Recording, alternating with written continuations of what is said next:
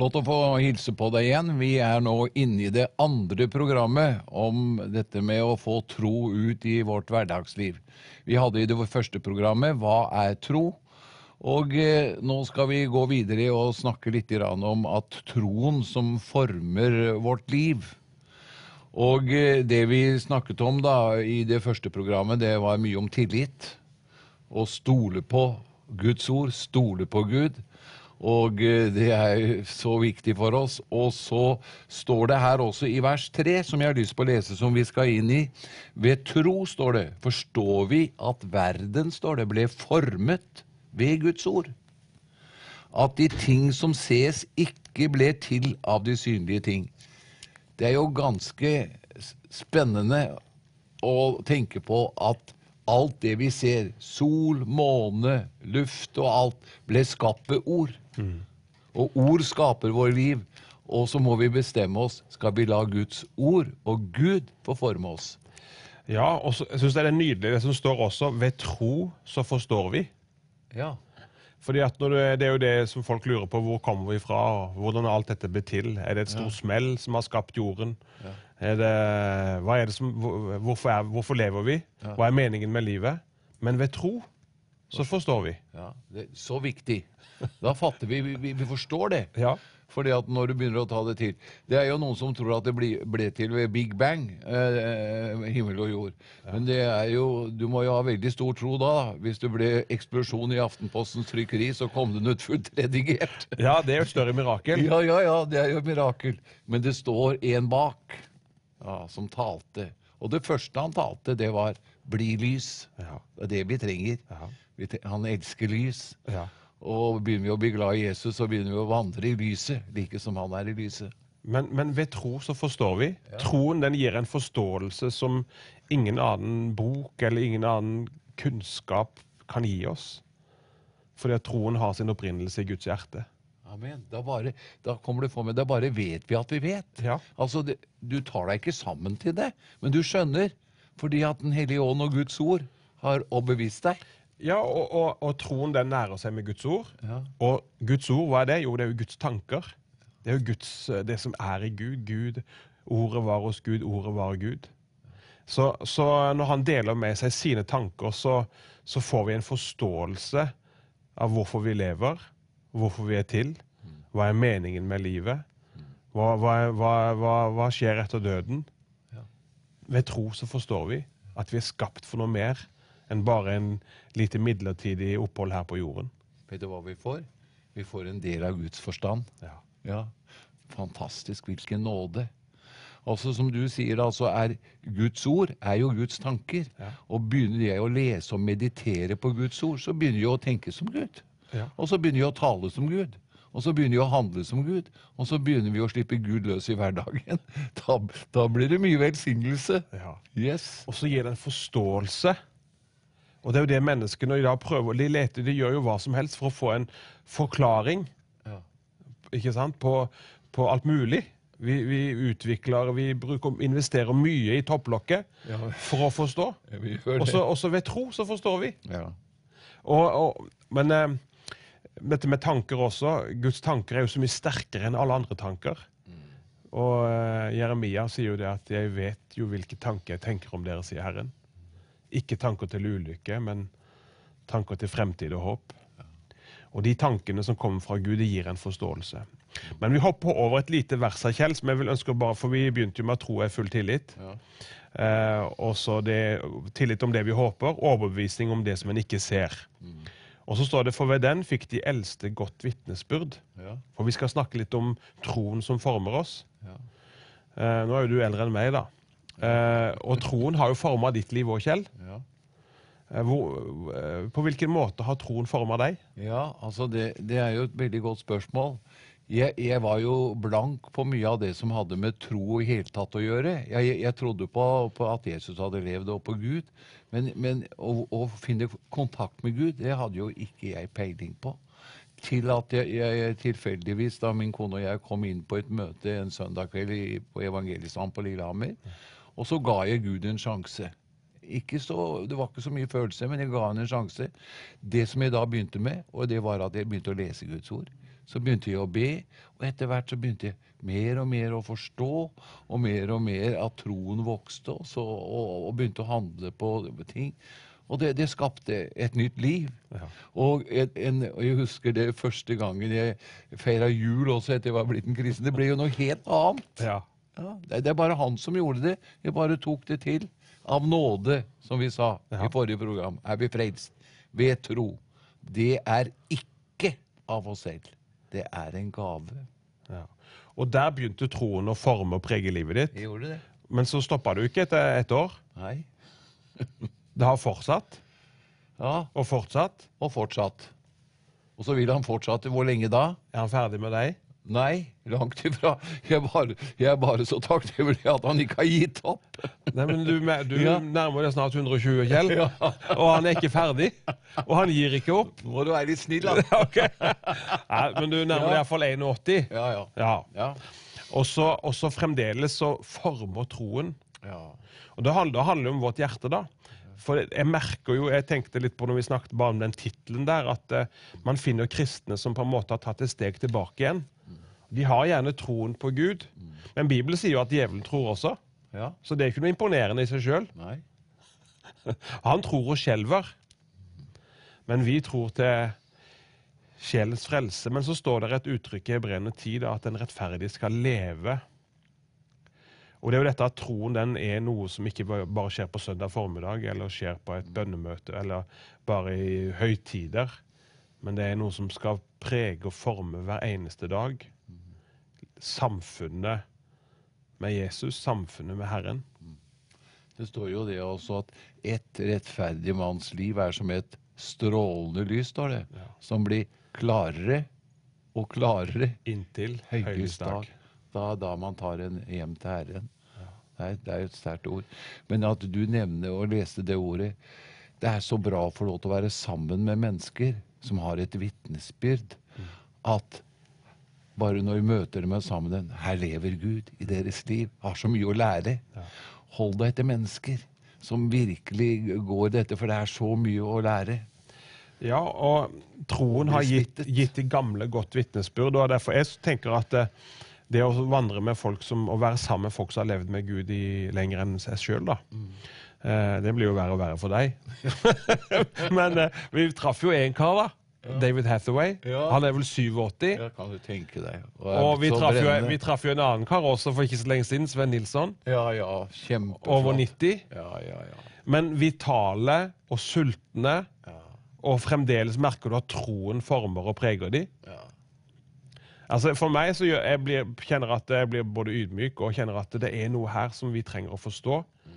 At troen er, det, det, den er, det, den er en dimensjon, det er ikke en det er ikke kunnskap, for det er så fort å blande tro og kunnskap at hvis noen har masse kunnskap om Bibelen, så er det nødvendigvis en sterk tro. Det trenger det ikke være. Nei. Det er mange som kan Bibelen opp ned og er frafallende i dag. Ja. Mange som kan det nesten alt, og ikke er født på ny heller. Ja. Så, det, så kunnskap og tro er to forskjellige ting. Ja. Fordi at Når vi leser Bibelen, så får vi kunnskap, men så får vi tro også.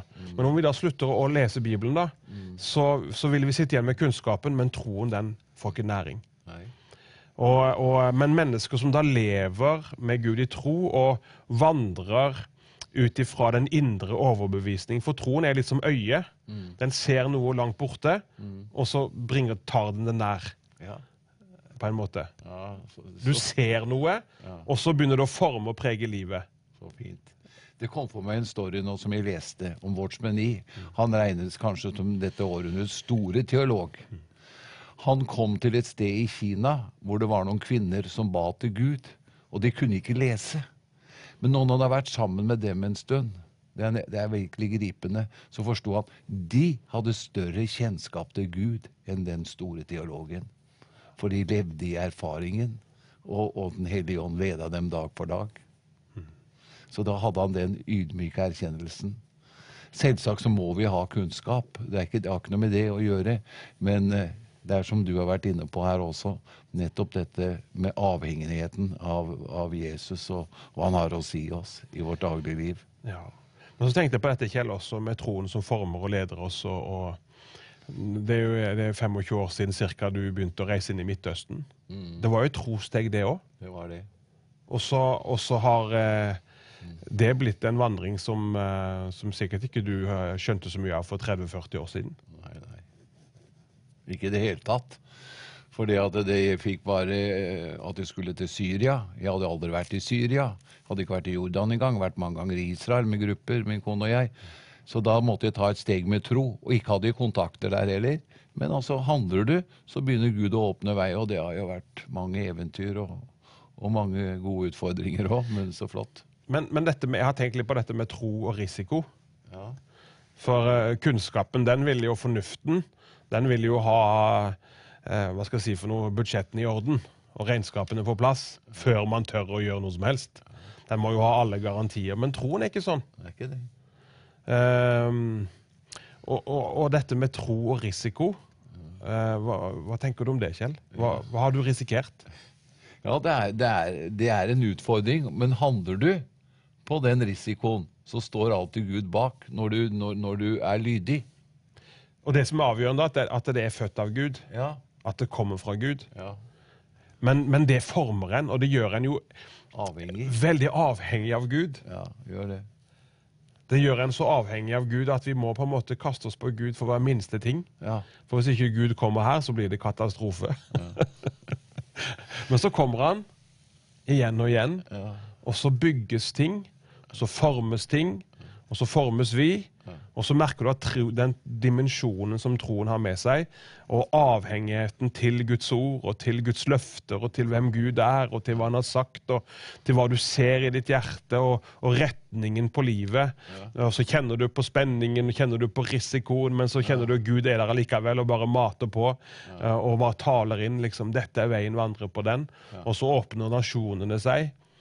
Og plutselig nå, Kjell, så står vi f.eks. i Egypt med en nasjon som har åpna seg for oss, egentlig. ja.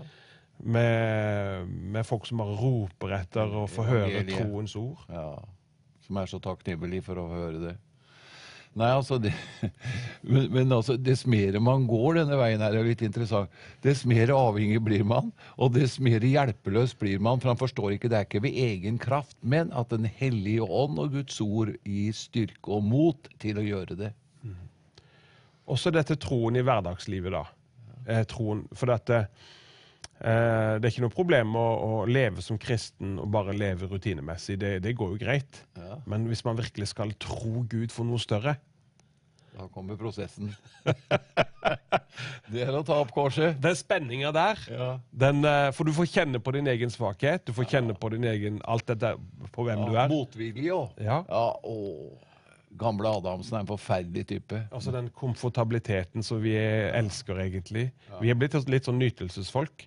Det. Eh, kosekvelder og koselig og kått og kjempefint. Men troen den, den fører oss inn i områder som, som er litt ukomfortable for det menneskelige. Men når da Gud kommer, den herligheten som da åpenbares eller blir synlig, eller den er fantastisk. Ja. For da kommer forløsningen og styrken. Amen. Når vi handler på det som Gud har lagt inn. Så troen den vil lede oss inn i en, et landskap som er usikkert for det menneskelige på mange måter. Og den former oss, og den gjør oss avhengig av Gud. Og den gjør oss eh, eh, bevisst på vår egen svakhet. Og så gjør den bevisst oss på at vi trenger å høre fra Gud. Og mate oss med Guds ord. Det er jo det er jo også, som du, det, det ordet du nevner, da, om med å formes, så er det jo nettopp det, det, det er, Jeg tror det er to, de to vakreste blomstene vi har i Guds, eh, i Guds hage. Det tror jeg er gudsfrykt og hellighet, og det er ikke så ofte det kommer inn. Gudsfrykt har jo ikke noe med at man skal være redd, men det har noe med at Gud, hjelp meg til å leve så du blir æret. Det tror jeg noe er, er kjernen i Guds frykt. Og hellighet. Det er jo ingen Du blir ikke hellig om du gjør det og det, men Den hellige ånd og Guds ord er en som kan gjøre oss hellige. Det nye mennesket. Så vet du, og det dufter da himmelen. Amen. Ja. Så du har lyst på liksom bare å sitte nær disse folkene. Amen. Ved tro forstår vi at verden ble formet ved Guds ord. At de ting som ses, ikke ble til av de synlige. Ikke ble til av det synlige. Da må vi ha ved tro, skjønner vi. At det er eh, Den konflikten mellom fornuften og troen, da. Ja, det er eh, Men da må jeg bøye meg for hva Guds ord sier. Det er mange ting der som vi, vi, vi ikke fatter mange ganger, men, men å stole på hva han har sagt. Han er en som har full oversikt. ja. Men troen er avhengig av å høre fra Gud. Det er det. Den er avhengig av Guds ord. Avhengig av å bli mata. Ja. Avhengig av mat. Og det har jo det, dette med at det nye mennesket i oss, altså vi er født på ny, og som, som alt som har med liv, det trenger å bli stelt. Det trenger eh, gjødning, og det trenger luft, og det trenger vann. Og sånn er det nye mennesket også. Det, det trenger stadig vekk. For det som er utfordringen for oss, eh, Birger, og i vårt samfunn, det er nemlig det at det er så mye å se på og mye å høre på. Ja. Det er så mye som er interessant. Det er så mye som kan engasjere meg. Og så begynner jeg å, å tenke som verden, og leve som verden. Kan gå i kirka en gang på søndag istedenfor at jeg, jeg må jo mate meg med Guds ord. Så det at jeg må, ting jeg må si nei til for at jeg kan få si ja til Han, så jeg lærer Han bedre å kjenne. Vi snakket litt her, Kjell, eh, før selve programmet om en veldig spesiell historie i Bibelen der Jesus bruker en spesiell episode for å undervise disiplene sine om tro. Ja. Ehm, og han bruker jo egentlig alle sitt liv Han, han, han lev, lærte disiplene sine det, dette troslivet. Men vi ser bl.a. det her når i kapittel 11 i Markus evangeliet. Så står det at i vers 12 at neste dag, da de var kommet ut fra Betania, så ble han sulten. På lang avstand så han et løvrikt fikentre. Da gikk han for å se om han kunne finne noe frukt på det. Og da han kom bort til det, fant han ikke noe annet enn løv, for det var ikke årstiden for fiken. Nei. Da, Jesus så, sa, da sa Jesus til treet, aldri i evighet skal noen spise frukt av deg. Og disiplene hans hørte det. Bare det er jo veldig interessant. ja, er det. Og så renser han tempelet, og så kommer de tilbake igjen da i vers 20. Om morgenen da de gikk forbi, da så de at fikentreet var tørket inn fra roten. Og Peter husket hva Jesus hadde sagt, og sa til ham, Rabbi, se fikentreet som du forbannet, det har visnet bort. Jesus svarte seg til dem, ha tro til Gud. Ja. For sannelig sier dere, den som sier til dette fjellet, løft deg og kast deg i havet, og ikke tviler i sitt hjerte, men tror at det han sier skal skje, han skal få det som han sier. Derfor sier dere, alt dere ber om når dere ber, tro at dere får det, og så skal det bli gitt dere. Det er en sterk story. Men kan du tenke deg, der ser du hva ord gjør. Ja. Kan virke til forbannelse, kan virke til død. Det står jo det i Guds ord også. Død og liv er i tungens vold. Hvor viktig det er da for meg at jeg kan få lov til å mate meg med Guds ord. Så der det er vanskeligheter, kan vi få snakke om det som er, eh, er, er positivt. Troen ser en mulighet i enhver vanskelighet. Vantroen ser en eh, vanskelighet i enhver mulighet. Det er to forskjellige åndsretninger, og det er derfor denne åndskampen er i hele livet vårt, hele igjennom etter vi har blitt kristne også, men at du velger wow, vi vil tale troens gode ord. Så vi ser at troen den former oss. eh, Den former oss. Den former våre tanker, Ja. og den former våre holdninger, og den former vår tale. ja For troen, den taler. Troen, troens dialekt.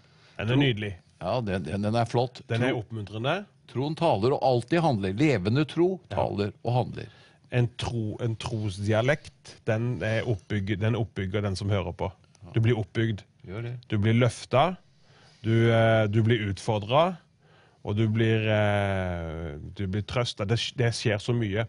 Men her så ser vi hvordan eh, Jesus han sier at, at den som sier til dette fjellet Han sier 'ha tro til Gud', sier han, når de ser på dette fikentreet. Ha tro til Gud. Eller ha Guds tro. Ha Guds type tro. Ja. Tenk det. Og så bruker han eksempelet den som sier til dette fjellet, løft deg og kast deg i havet, og ikke tviler i sitt hjerte, men tror at det han sier skal skje, for ham skal det skje. Her står det ikke noen bønn. Nei. Står med å tale. Ja. Det er vel det man kaller autorativ bønn. Og det er det du finner i den første kristne tid også. De ba ikke for så mange syke, men de talte til sykdommen, og Jesus også gjorde det. troens bønn. Ja. Ja. Ja. Troen den former oss, og den eh, former Så det her, det, dette er jo et liv som leves, og etter hvert som troen forbinder å dominere hjertet vårt og tankene våre, så begynner det å forme og, og prege talen vår. Og så begynner vi å tale i tro. Vi begynner å tale til omstendighetene våre. Vi begynner å tale til vanskeligheter. Vi begynner ikke å klage, vi begynner ikke å stønne, men vi, vi taler Guds ord, og vi taler Guds løfter. Ja. Da begynner troen å bli en levende dimensjon i livet vårt. Ja. Vi taler lys der det er mørke. Taler helse der det er sykdom. Vi kan få tale og skape. For alt det vi ser, er skapt ved ord. Og ordene former oss, leder oss og skaper oss. Så kan vi si det sånn, Kjell, at hvis du er sammen med en, en som virkelig lever i tro, så vil du bare ved å samtale med personen kjenne hva, hva, hva som på en måte, hva som Du, ligger i du merker det. ja. Det er, eh, det er dyrebart. Det er det. For det som hjertet er fullt av, det er tale om munnen. Ja. Og jeg, og jeg tenker at eh, skal vi, skal vi ta noen steg i tro, så handler det jo det begynner med Guds ord. Det begynner med at vi tar tid til Guds ord. Mater troen vår. Mater hjertet vårt med Guds løfter. Etter hvert så, gjennom bønn så begynner vi å, å tale ut disse løftene. Tale til eh, holdt jeg på å si, Ikke bare når krisene kommer, men vi taler holdt jeg på å si, for å, å, at livene våre løftes opp i en ny dimensjon med Jesus i hverdagen. Da ligger vi ikke på etterskudd, men da kan vi ligge på forskudd. Vi kan ligge for, i forkant Amen. og kjenne at troen den leder oss og guider oss, former oss og danner oss og forandrer oss. Yes. That's good preaching. Yes. Det er, det er så sant. Altså, fyller du kopp, eh, kaffe i en kopp, så tømmer du ikke ut vann. Og da har vi jo dette igjen, da. Hva vi, hva vi fyller livet vårt med. Av Guds ord og, og dette med fellesskap med Gud. Og da blir det naturlig å tale tro, tale lys der det er mørke, der det er vanskeligheter og problemer, for det møter vi så mye av at vi kan få lov til å, å se Gud har løsningen. Det er en som er større enn alle dine og mine problemer som vi møter i livet. Én er større, og han er iblant oss. Én er større. Ja. Ja. Men du, det var en kjent predikant som sa det at eh, hvis du finner en utslitt bibel, sa han, Ja. så tilhører den utslitte bibelen en som ikke er utslitt. ja. det, var jo, det var jo fint sagt. For det at eh, den, den, den gir liv. Ja. Ehm, ved troen den gir oss forståelse. Ved tro så forstår vi. Det er en indre forståelse. Og, det, det her er da, og da kan vi kjenne på konflikten av og til mellom andre folk som ikke klarer å forstå, for det er en annen dimensjon. Men det å vandre og leve i tro Den rettferdige skal leve ved sin tro. Det står det. Det er, jo en, det er jo en veldig kraftig definisjon, da. Igjen uten tro umulig. Ja. Og den rettferdige skal leve av tro. Hva da? Av det som Jesus har gjort på Golgata. Han har seiret. Han har gitt oss alt. Fantastisk. Mennesket lever ikke av brød alene. Men av hvert ord som går ut av Guds munn. Hvert ord. Fortell hvor dyrebart det er. Det, den største rikdommen som finnes i våre liv, det er at Gud har gitt oss Bibelen for at vi skal lære å kjenne Han, og at Han skal få lov til å leve gjennom oss. Er ikke det fantastisk? Jo, tenkte. La Kristi ord bo rikelig Iblant dere. dere. Og da, hva kommer da? Klagesang? Nei. Så du synger og taler og leker, står det også, Ja. for Herren i deres hjerter. Ja. Og, sier, og så blir du takknemlig. Ja. Når Guds ord får tak i oss, så blir det ikke kritisk og vanskelig, Nei. men du takker Gud for alt han har gjort for oss. Du, du forløser himmelen i hjertet ditt eh, på en sånn måte at du synger og leker for Herren i ditt hjerte. Ja, det, er, det er vakkert. Men Birger, nå ser jeg det at vi, skal, vi, vi kommer til å fortsette på program tre. Så takk for at du har fulgt med denne gangen. da. Husk det. Guds ord former oss. Vi ses. Vær velsignet.